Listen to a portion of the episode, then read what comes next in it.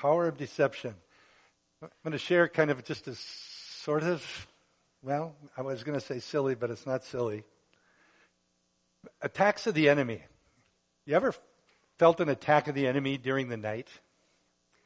Anybody who hasn't felt an attack of the enemy during the night? I had the strangest thing happen last night. I don't even know if my wife was aware of this. I went to bed. I don't know what time it was, 11 o'clock, something like that. I never even fell asleep. And believe it or not, with this big nose, sometimes I have a hard time breathing through my nose. And this was the second time. Panic and anxiety started to set in that I was going to suffocate. I wasn't going to be able to breathe. It made no sense. I don't have a cold. Sinuses are fine, as fine as they ever get. And I'm laying there and I could not get my mind off of that fear, that thought that I'm going to, I can't breathe. I'm going to suffocate. So, spiritual giant I am, I got up, went in the bathroom, and got out nasal spray. Seriously, I did this. And Vicks. Anybody like Vicks, vapor? Man, I was putting that right up in there and then I put the nasal spray on top of it. I never said fear is rational. And how we respond in the flesh is not rational. I went back and laid in bed, and actually I got up again and I went in the bathroom and I was going to get dressed and go downstairs and sit. Because sitting up, I wasn't going to be filled with fear of suffocating. And then it was finally where I kind of came to my senses in the Holy Spirit to say, pray. Pray. I said, this is stupid. What do I pray? There's nothing wrong with me. Except I started praying in the Spirit, praying in tongues, and I just started praying. You know, this is a lie from the pit of hell. I'm not going to suffocate. There's no way. It makes no sense. And then it was gone. And I share that this morning just because I know a lot of us get attacked, and a lot of times we, we don't even tell anybody because it seems so silly. This seems pretty silly to me. But the, reminder again, we have an authority in Christ. We have an authority because of the blood of Jesus. And that He has given us an authority. So even when something like that, it, it gave me a glimpse. I always tell people who struggle with anxiety, I can't quite understand it. I know it's real. Even when there's nothing rational about it. I, I was laying there thinking, Lord, help those who struggle with fear, depression, oppression and they have no reason to be fearful or depressed. It gives it gave me a glimpse, just a small one. Thank goodness, praise the Lord for that. But I thought I'd share that, and hopefully it's a blessing to somebody that you know we have an authority, and it would be really good of us to go there first before you go to the nasal spray and Vicks Vapor Rub. Amen. I'm excited about the next four weeks messages. I'm going to be starting the series today on probably one of the most familiar sections of Scripture in the Bible, one that many of you have probably memorized and learned. It's one we hear often.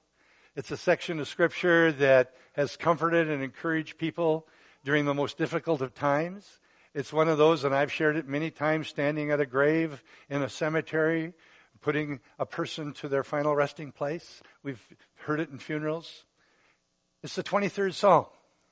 And it's probably familiar enough to you. You're oh boy, he's going to spend four weeks on 23rd Psalm. We all know that. I believe there's so much more in the 23rd Psalm that just comfort. There is comfort, no doubt about it. But I think there is much that we can be learning and being taught from the 23rd Psalm. So each week, what we're going to be focusing on is a different aspect of God as the shepherd, as truly the shepherd, the shepherd of our lives. And we're also going to focus on our calling to be sheep of the shepherd.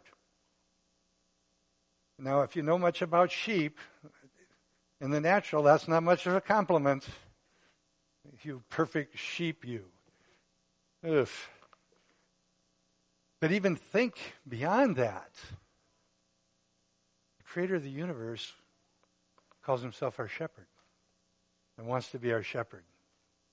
The 23rd Psalm, like many other Psalms, was written by King David. And when we look at King David, he probably is writing this song remembering so much of his previous life.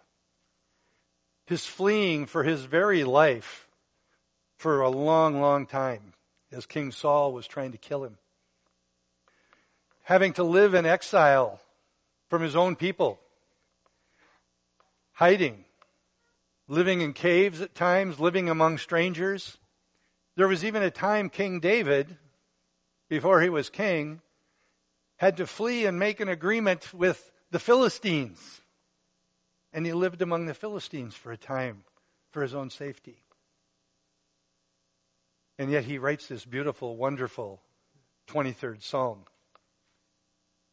His life at times was totally at risk. And much of the imagery of the 23rd Psalm, I'm sure, comes from David's early life, childhood, young adult, as a shepherd himself, remembering what it was like being a shepherd who totally cared for his sheep and whose sheep totally relied on him for everything. It's such wonderful imagery for us, even as we consider God being the good shepherd, our shepherd, the great shepherd. David, in those dangerous, difficult, lonely times of his life, found great comfort in thinking of God, the Lord, as his shepherd.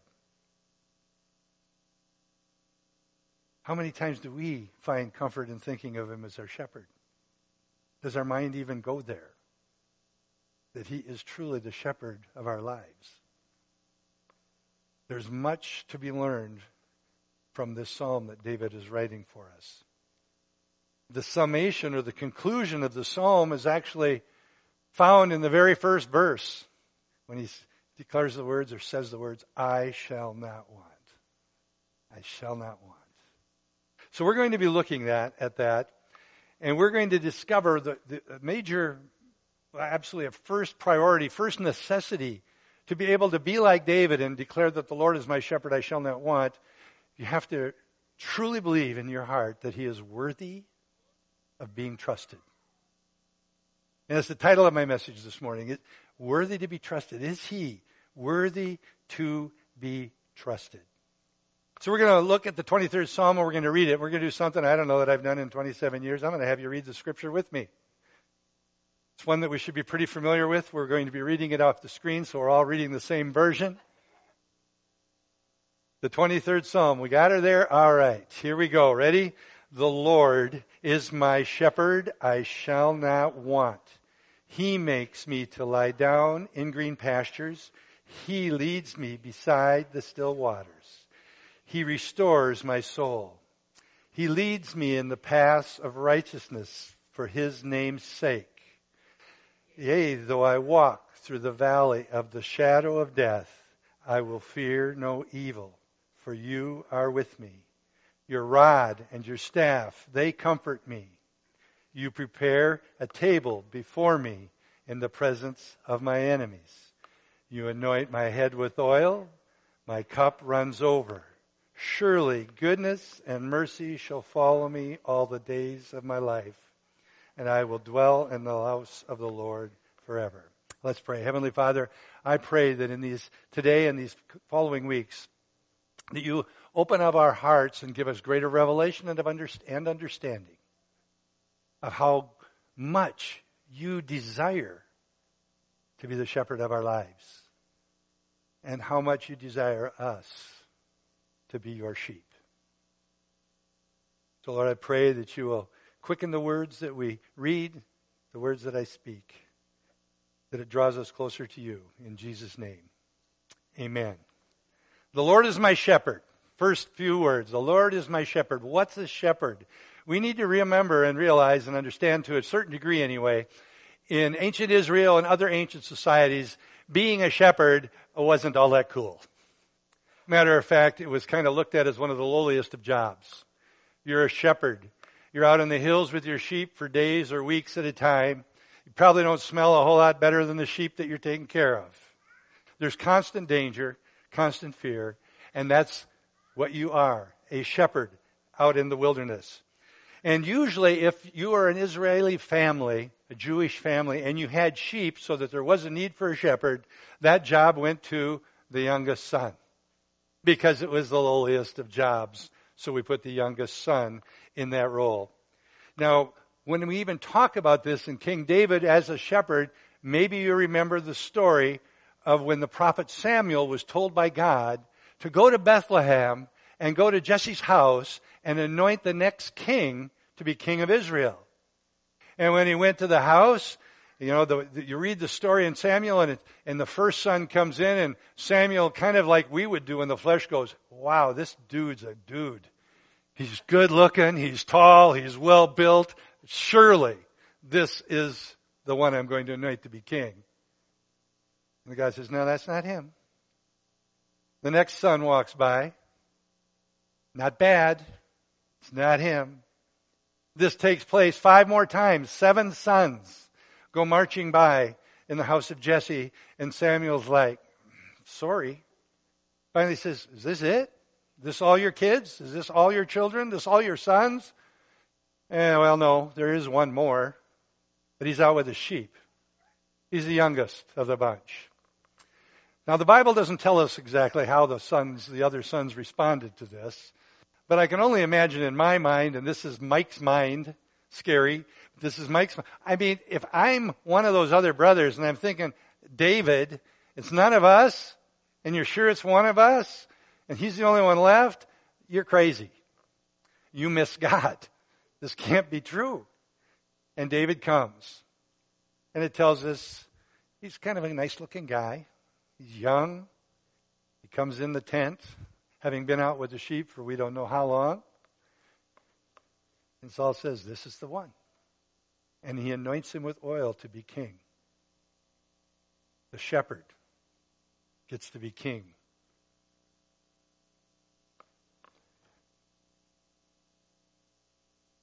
The shepherd, this one who's esteemed very lowly in the eyes of the Jewish people and the rest of society for that matter, looked at like almost with disdain. And yet God says, I am the shepherd.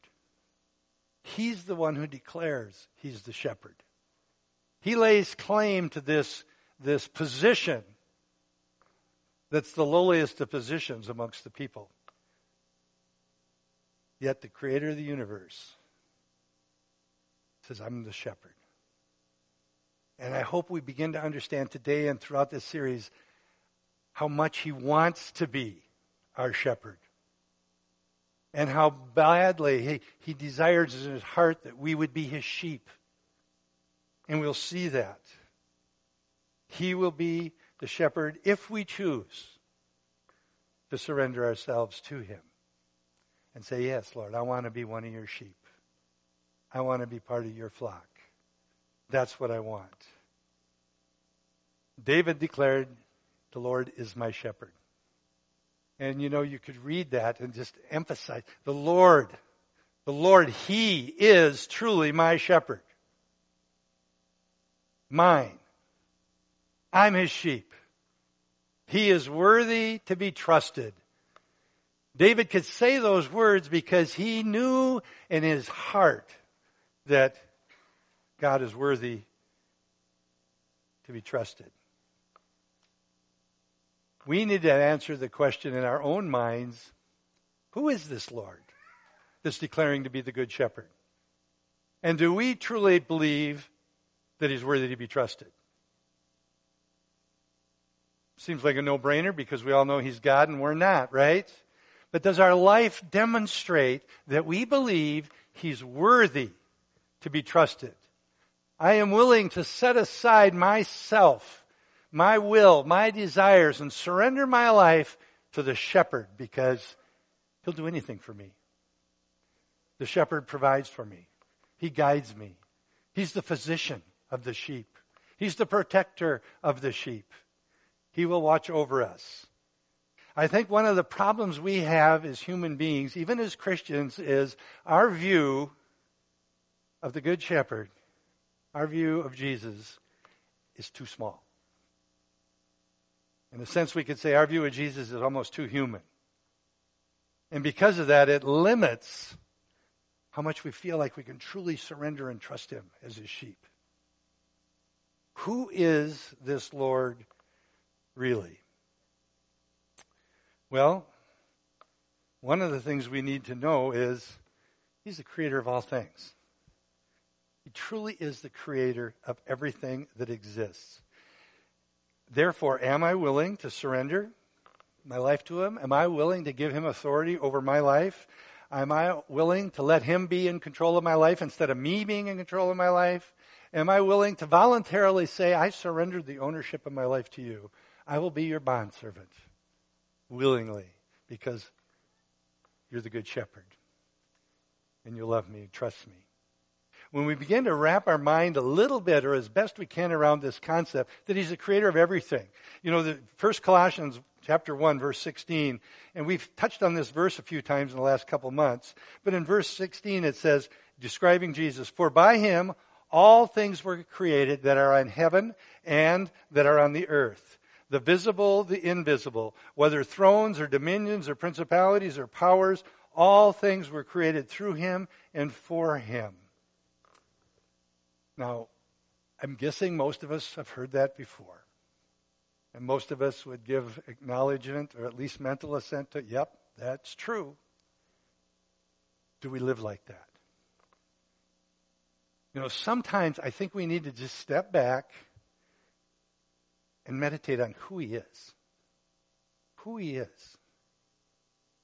You know, one of the things that I find myself doing at times, even not intentionally, it's almost by accident, in the summer, but even in the winter, be outside on a dark night. We don't have a yard light.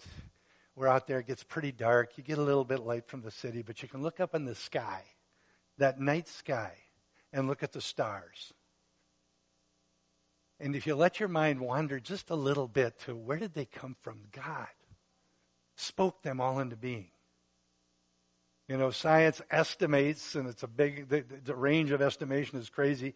But when you and I look up in the night sky, we can see somewhere between 2,500 and 5,000 stars. That's impressive. And we're only seeing half of the night sky because we're on this side of the earth. But I find myself thinking, He created all them. How did He decide where to put them? Was it all an accident? Was it just bang and then they went and when they ran out of energy they stopped there? No, He created it all with a design. And as I meditate on that, it starts to give me a little bit of an idea just how big this God is who wants to be my shepherd. And if you want to take it a step further, they estimate the number of stars that can be seen from the earth with the most powerful telescopes is somewhere between, well, around, let's put that, somewhere around 70 billion trillion stars in the observable universe. That's a pretty big number. 70 billion trillion. And God created them all with the words that came out of his mouth. Mind boggling. He wants to be my shepherd. I wonder if I can trust him. I think sometimes humans have this greatly exaggerated impression of our importance as individuals. I'd like to say only unsaved people, but I think Christians can sometimes have that same inflated idea of just how important we are to everything. You know, they, they say the nearest star uh, to us, it's actually three stars, but the nearest star is Alpha Centauri, the nearest star to Earth. And they say if you would be on Alpha Centauri and you would take this powerful, powerful telescope and point it back at Earth, you probably wouldn't be able to find it. It may not even be visible. as the telescopes have gotten pow- more powerful, maybe you might be able to spot a little blue speck. And then to think that on that little blue speck, there's nearly 8 billion people alive on the earth today. And somehow or other, I think, man, I'm all it. I am important. What would I possibly need a shepherd for? I'm a lot smarter than a stupid sheep. We have this inflated idea of who we are. And the reality is, in the natural, we're just this tiny little speck of matter on this tiny little planet in this unbelievably big universe that we don't even know how big it is. In that sense,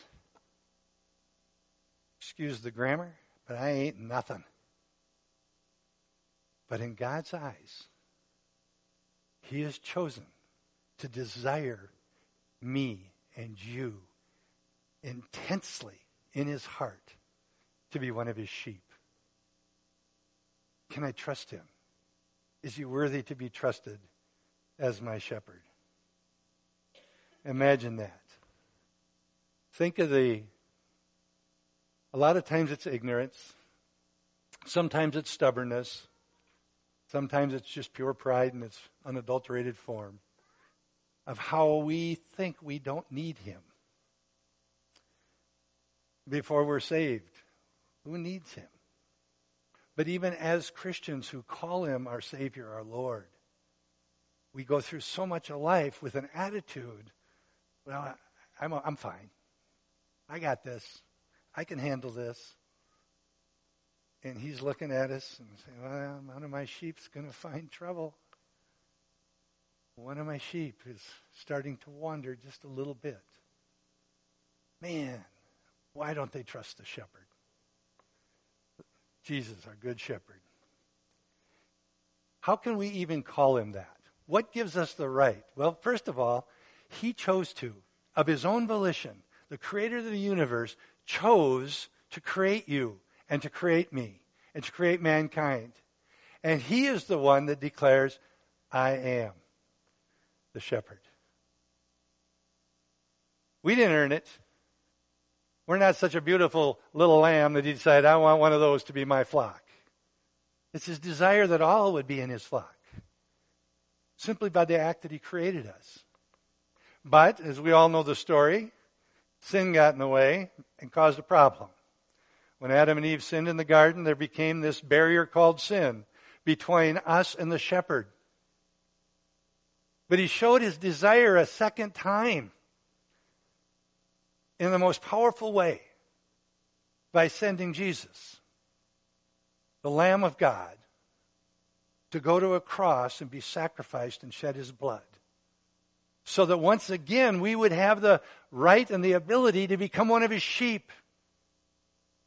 He wants us to be his sheep. It's his heart's desire. So many of us don't think we're worthy to even have God look our way once. His desire is that we would be his sheep, that we would rely on him and trust him totally. familiar with Isaiah 53, verse 6, it says, For all we like sheep have gone astray. We've turned everyone to his own way, and the Lord has laid on him the iniquity of us all. He demonstrates how badly he wants us to be his sheep. We didn't earn it the first time when he created us, we didn't earn it the second time when Jesus went to the cross. But he's crying out to us Come on, join my flock be one of my sheep. You know, David's clear identification in that very first verse, the Lord is my shepherd, I shall not want. That, that sets David as a sheep and God that we worship as the shepherd apart from all these other gods that the world worships. When you look at other religions and all these idols and you look at what these idols supposedly represent, you aren't going to see gods who would give their life for their followers, for their sheep. They're always trying to earn his favor. Always fearful of his punishment, always fearful of we're not doing good enough, we're not doing enough, we're not, we're not going to make it. Whether it's an idol that's supposed to provide rain or whatever it might be, it requires performance, performance, performance. Our God is so different than all the rest. And David is giving us an example of how much we can trust the shepherd. Because David knows the truths of the shepherd and trust the shepherd. As I said earlier, when you look at the shepherd, the final part of that verse, verse, just verse 1 is, I shall not want. Because he is my shepherd, I'll not want. He's going to take care of me. He will guide me. He will direct me. He will give me direction and purpose in my life if I just follow Him. He will take care of me. Man, if you were one of the sheep of a shepherd's flock and there was an injury or a wound or, or parasites or disease, whatever it is, that shepherd was there to minister healing. Whatever the physical problem was. The physician of the flock, so to speak. And whenever we can read stories in the Bible about David says, I killed the lion, I killed the bear, basically what he's saying, the shepherd was going to protect his flock no matter what, at his own risk. The shepherd's the protector. The ch- shepherd provides everything. And the sheep trust the shepherd. David declares, I shall not want. I want us to look at that few words two ways. One is simply a declaration. David is declaring, The Lord is my shepherd. Therefore, I will not want. It's like just a fact. Because he is my shepherd, I will not want. I won't lack anything. All my needs are going to be supplied by the shepherd. Now, if you know the story of David very well at all, or just even a little bit, you know, that almost sounds strange coming from him. Amen? If we have a mindset, David's saying, I shall not want, we go, wait a minute, wait a minute, wait a minute. You were running for your very life from King Saul. You were hiding in caves. You were going without food. You were being persecuted. You couldn't even live with your family. You had to go live with the Philistines for crying out loud, the enemies of Israel. Your son Absalom, oh my gosh, talk about being estranged from a family member. How could he possibly say, I shall not want? He understood it wasn't just about physical or material things. He understood it goes way beyond that.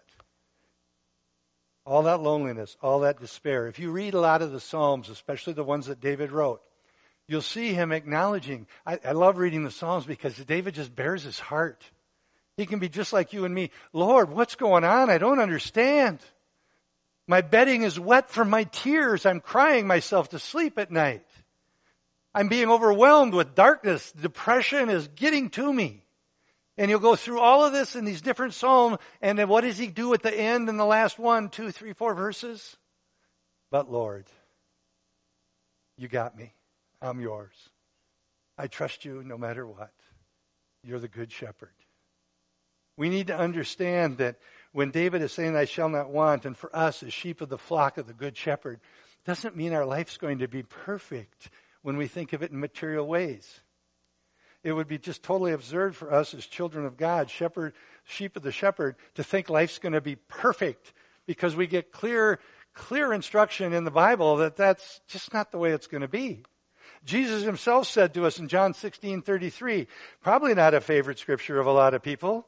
These things I have spoken to you that in me you may have peace. Thank you that in me you may have peace. And I might add the words myself, no matter what.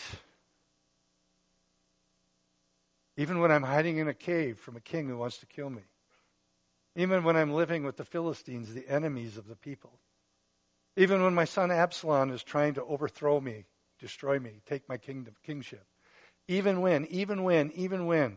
And we can put ourselves in there. But no matter what, and the rest of the verse goes, and this is coming from the Lord, in the world you will have tribulations.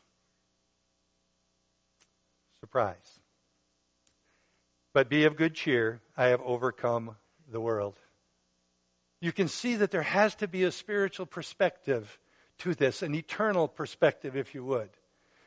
David's saying, you know what? The Lord is my shepherd. He is my shepherd. And because he's my shepherd, I will not want. I shall not want for anything. He's declaring it. But I also think we may be able to look at it this way not just a declaration, but as a decision. I'm making a decision. The Lord is my shepherd. I'm not going to want for anything. I'm going to be content with whatever I've got. Not, you're not going to see me lusting for things or striving for things that are not of God to feed my flesh. I choose to believe and put all my trust in Him that I shall not want. I'm going to be content in my life. I'm going to be tent, content in His care. I'm not going to desire anything more. What would you trade for His care, for His protection, for His guidance, Him leading your life? What would you trade? I think most of us would say, nothing. And I believe that's the decision that we have to make. I'm going to be one of the sheep of the great shepherd, and I will trust him for all my needs. I shall not want. Contentment. Contentment should be the hallmark, hallmark of men and women of Christ. Are we content? Or are we always looking for more? I think it's a hard thing in our world that we live in, our culture that we live in. We are being bombarded in media, social media, television, whatever it is, to be discontent. Marketing is all about creating discontentment so that you will absolutely need whatever's being marketed. Then I can be content. If I only had that, or we start to envy what other people have. I would be content if I had a house like yours. If I had a new car or a big, I'd really like a big four wheel drive pickup, especially on days like today, I'd be content then. Contentment. Where does our contentment come from? Our contentment should come from knowing the Lord is my shepherd. I have no wants. He will provide all that I need. And He's the most loving Father, the most generous shepherd ever.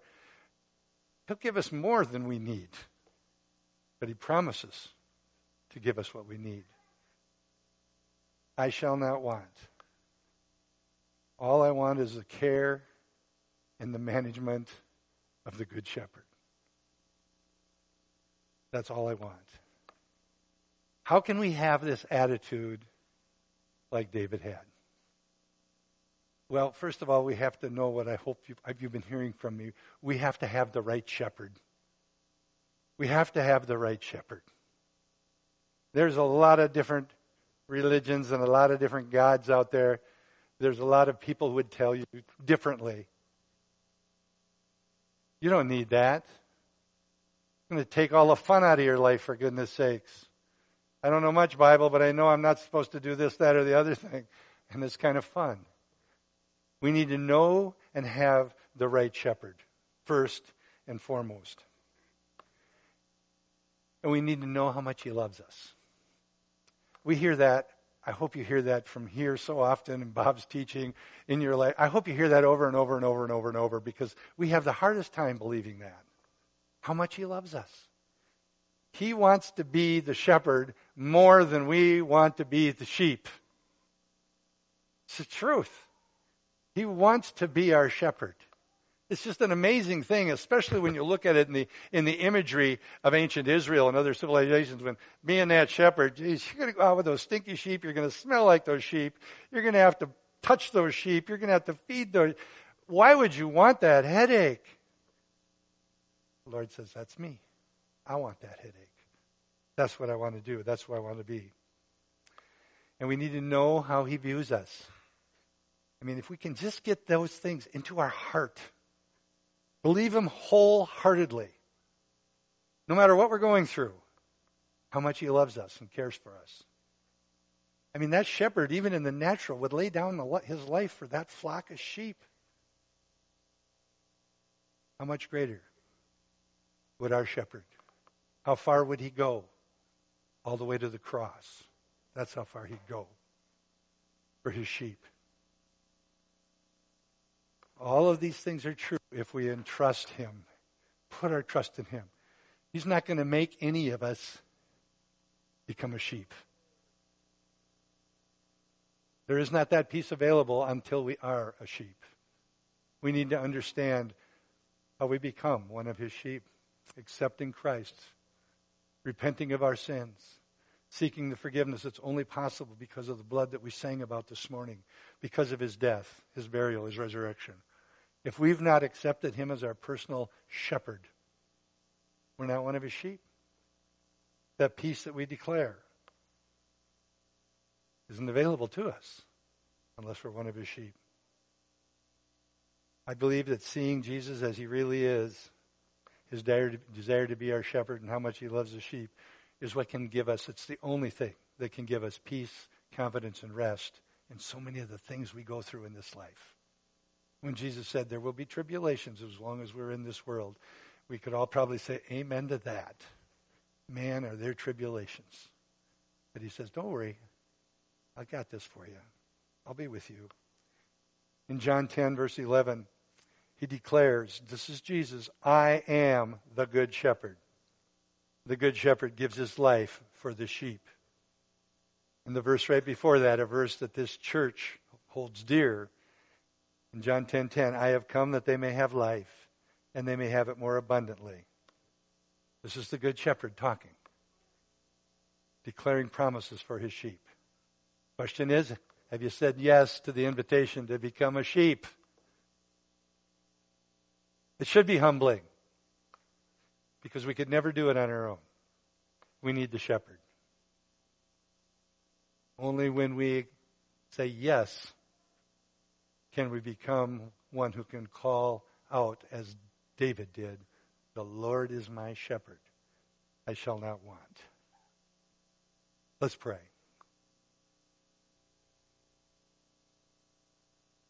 Heavenly Father, we thank you for the writings of David, your word.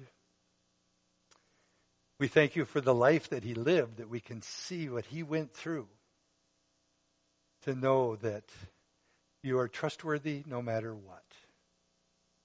Lord, I know there's always some in our midst that are going through those tribulations that we will go through in this world. And at times they feel overwhelming because they are in our own strength. But as David declared, I shall have no want. We can declare that too. Even in the midst of those trials and tribulations, I pray, God, that we would find that place of contentment knowing that we can have perfect peace because you're our shepherd. That all you declare about yourself is true. And that we would you would give us the grace to believe in our hearts and our minds how badly you desire to be our shepherd, how intensely you love us.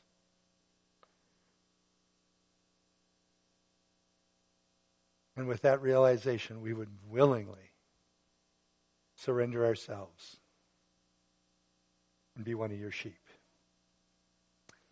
But I pray that if there's anyone here this morning who doesn't know you in this way. Today would be a day they would just declare, I need Jesus. I need my sins to be forgiven. And they can only be forgiven by accepting the gift of salvation through Christ's death, burial, and resurrection. That he died, he shed his blood, that my sins might be forgiven. and that we would surrender our lives to you. In a sense, declaring, I want to be one of your sheep. I pray that would become so real and be made even more real as we continue to go through this section of your word. And Lord, now I pray for safety on the roads for everyone that is here as we go home. For those that may be traveling God, watch over them. Keep us safe. Lord, we thank you that your eye is truly on us at all times, that you are worthy of our trust. We ask all these things in Jesus' name. Amen.